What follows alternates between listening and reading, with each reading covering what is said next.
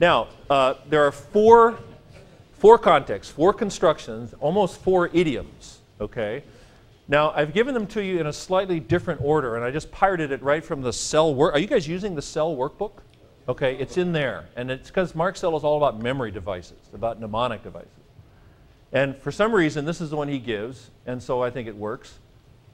The mnemonic device is the word hend. Of course, this is not a word, but I suppose you can remember it. That's why it's called a mnemonic device. Hend. Let's all say that.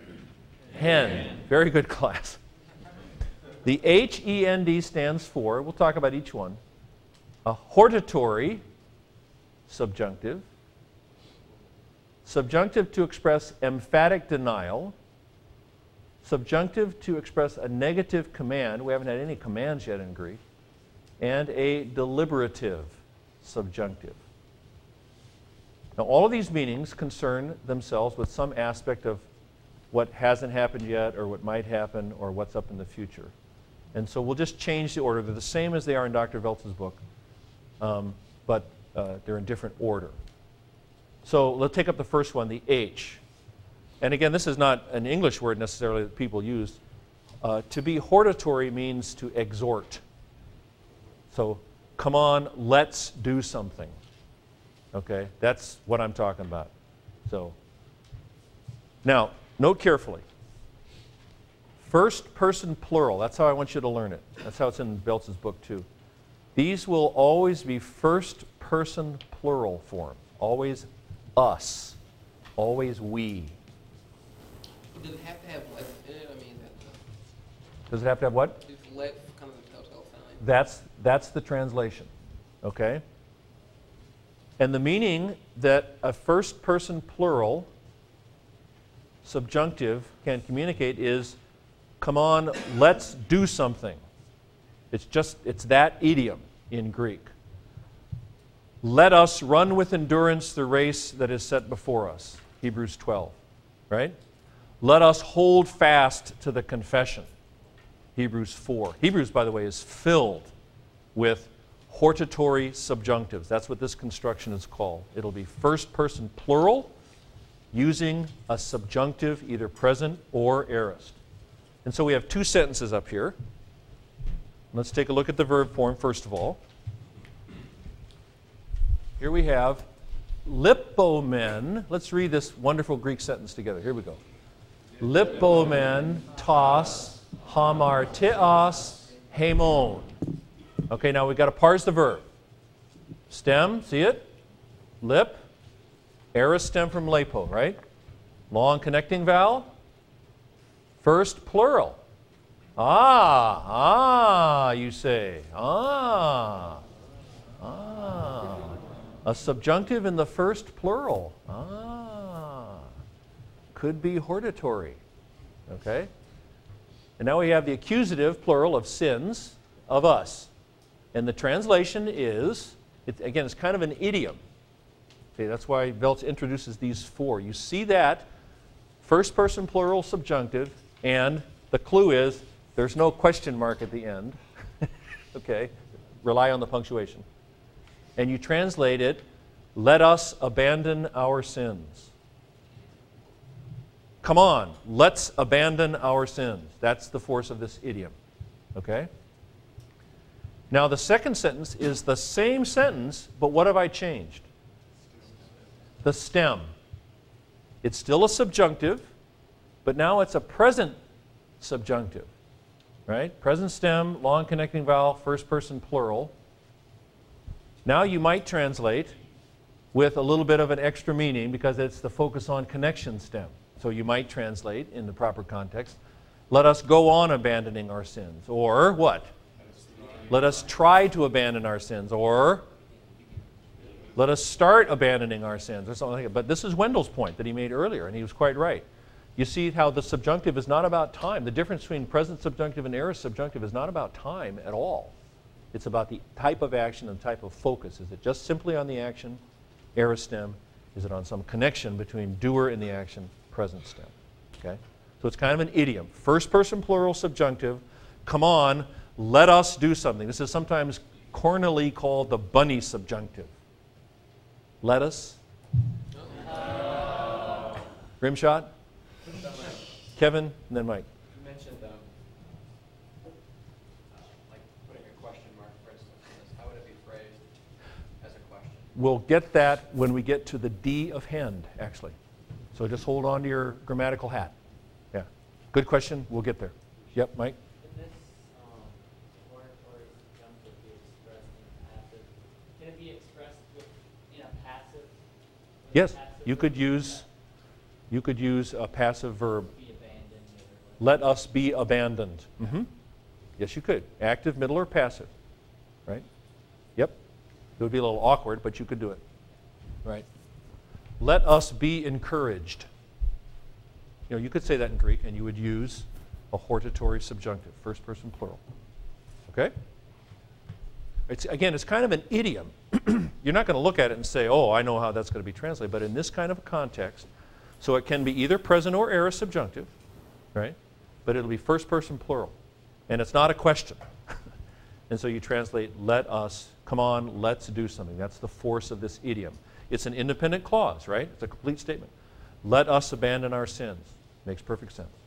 Yep, Rob? So the hortatory is always first person plural, Yes, indeed. But it can be either aorist or present subjunctive step it's always the first person. Well, you know what always in Greek means, but yes, indeed. Typically. That's right. And again, Hebrews is just full of them. And, and, and by the way, what, you may not know this because it's a kind of a Bible trivia question, but at the very end of the letter to the Hebrews, what, does anybody know what the author calls what he's just written? He says, I've written to you this word of exhortation or encouragement. I mean, that's what he calls his own writing. And it has maybe more, I don't know, I've never counted. It, it may have a higher percentage of hortatory subjunctives than any other uh, piece of New Testament literature, right? Somebody got a question over here? No. Okay? So this is the first of the four uses in chapter 28. It's a hortatory subjunctive. Okay? All right, good. Let's go to the second one, which I think is just further down on the page. Oh, I've got a little, do my little mouse thing here. Yeah, okay. Ah, gee, Professor Gibbs is really techno Or as my children would say, he's an idiot. okay, right. we were, our, our youngest is 20 and uh, engaged to be married, I might add, which is a remarkable phenomenon. Um, and uh, to a very nice girl. Anyway, um, he was in high school, and we were talking about some, something came up, and you know, it's part. One of the good things about becoming and being a theologian is you can inflict all sorts of useless information on your children. I mean, it's really helpful. It's really sweet. It's very sweet. So something came up about language or grammar or syntax that we're talking at the supper table. And I, I said, "Hey, I really noticed this is really cool." Da da da da da. Jesse looks at me. He's about 15. He says, "You are so an adult." I think I had the wits to respond, "Thank you." All right, now here's a different construction. Now check it out. It's very precise. It's very precise. Aorist subjunctive, number two, does not apply to any present subjunctive form. This is really an idiom, okay?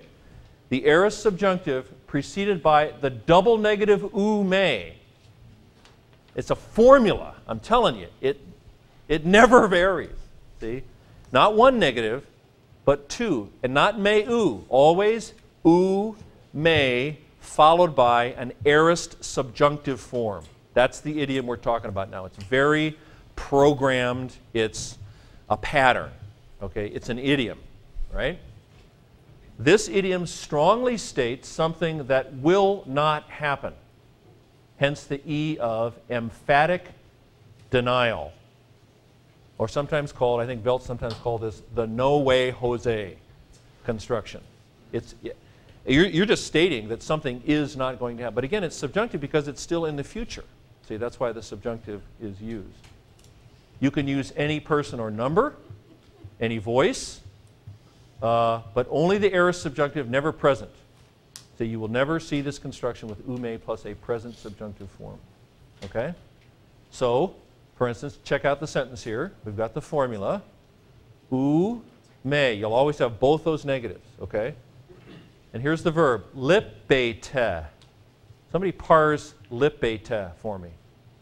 Go ahead, Mark.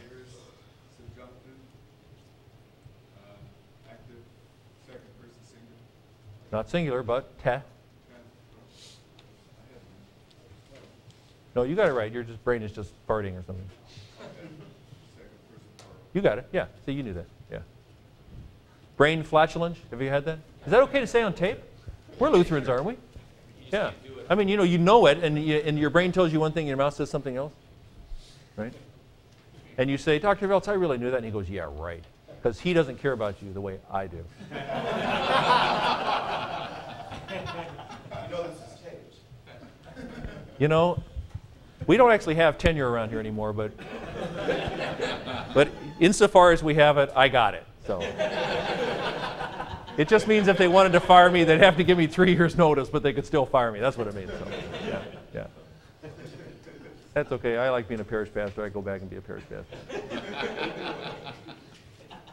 So ume plus an aorist subjunctive form. Mark correctly parsed it, right, as an aorist subjunctive active second plural. So now you're, so it's, it's second plural, so you're talking to someone, second plural, right? And you're telling them what isn't going to happen in the future. And so you translate it as, you will surely not abandon your sins, whatever that means. you know, that maybe you're talking to the demons or something, right? You're talking to the evil demons, and you say to them, you will indeed, you will certainly, you will surely not do this. You can use any person or number. You can use active, middle, passive, but only aorist subjunctive forms. That's how you translate that, kind, and it's- an idiom. Mark, go ahead. So the will not from the who may also requires a surely, certainly, some type of. Yes, indeed. Where you have to stick that in. Right, right. You know who likes to talk this way? Jesus. See, in the Synoptic Gospels, I think he is exclusively the one who uses this construction. So, I guess the Son of God has a right to be emphatic. Right. But some fairly familiar Bible verses like, unless your righteousness exceeds that of the scribes and the Pharisees, you will surely not enter into the reign of heaven. That's ume plus the aorist subjunctive. Yeah. Is there, is there a key or to the placement of that surely? Sometimes I I remember. Oh, in the surely you will translation? not, Surely you will not. Either one would work probably. Yeah. Surely you will not enter. You will surely not enter. Surely will not enter. Who surely? Right? Yeah. Right. Yeah. Yeah. Yeah. Surely will. Surely won't enter, but Marcia will enter. I mean, yeah. Right. That's right. That's right. Okay. But again, so this is the e of hen, right? So this is the e. This is emphatic denial. You're not asking a question. You are, in your opinion, and when you're the Son of God, you get to have this opinion. You are saying that some, it's in the future still. It will not happen. It's emphatic future denial. Something will not happen. Somebody had a question over here. Newt? No? Nobody? Yeah, Eric, go ahead. Um, I don't know. Let me, I can think of Matthew 26. Well, even if all deny you, I will certainly not. That, that might be a good example. Hold on, I'll check it out. You in the Bible Content Award of the Day. I will never be caused to stumble. He does indeed. Then the Peter says to him, Even if it is necessary me with you to die, I will certainly not deny you. Ume plus the aorist subjunctive. Yep, let's hear it for Bible content man. Now, the irony, by, by, by the way, there is beautiful irony in all the passion narrative. Okay? The irony is, and all the disciples said likewise. Oh, And then you go a little bit later in the chapter, and Jesus is arrested, and then all the disciples forsook him and fled. Okay. One of the neat things about the passion narratives is you start stripping people away, and in the end, the only one you're left with is Jesus.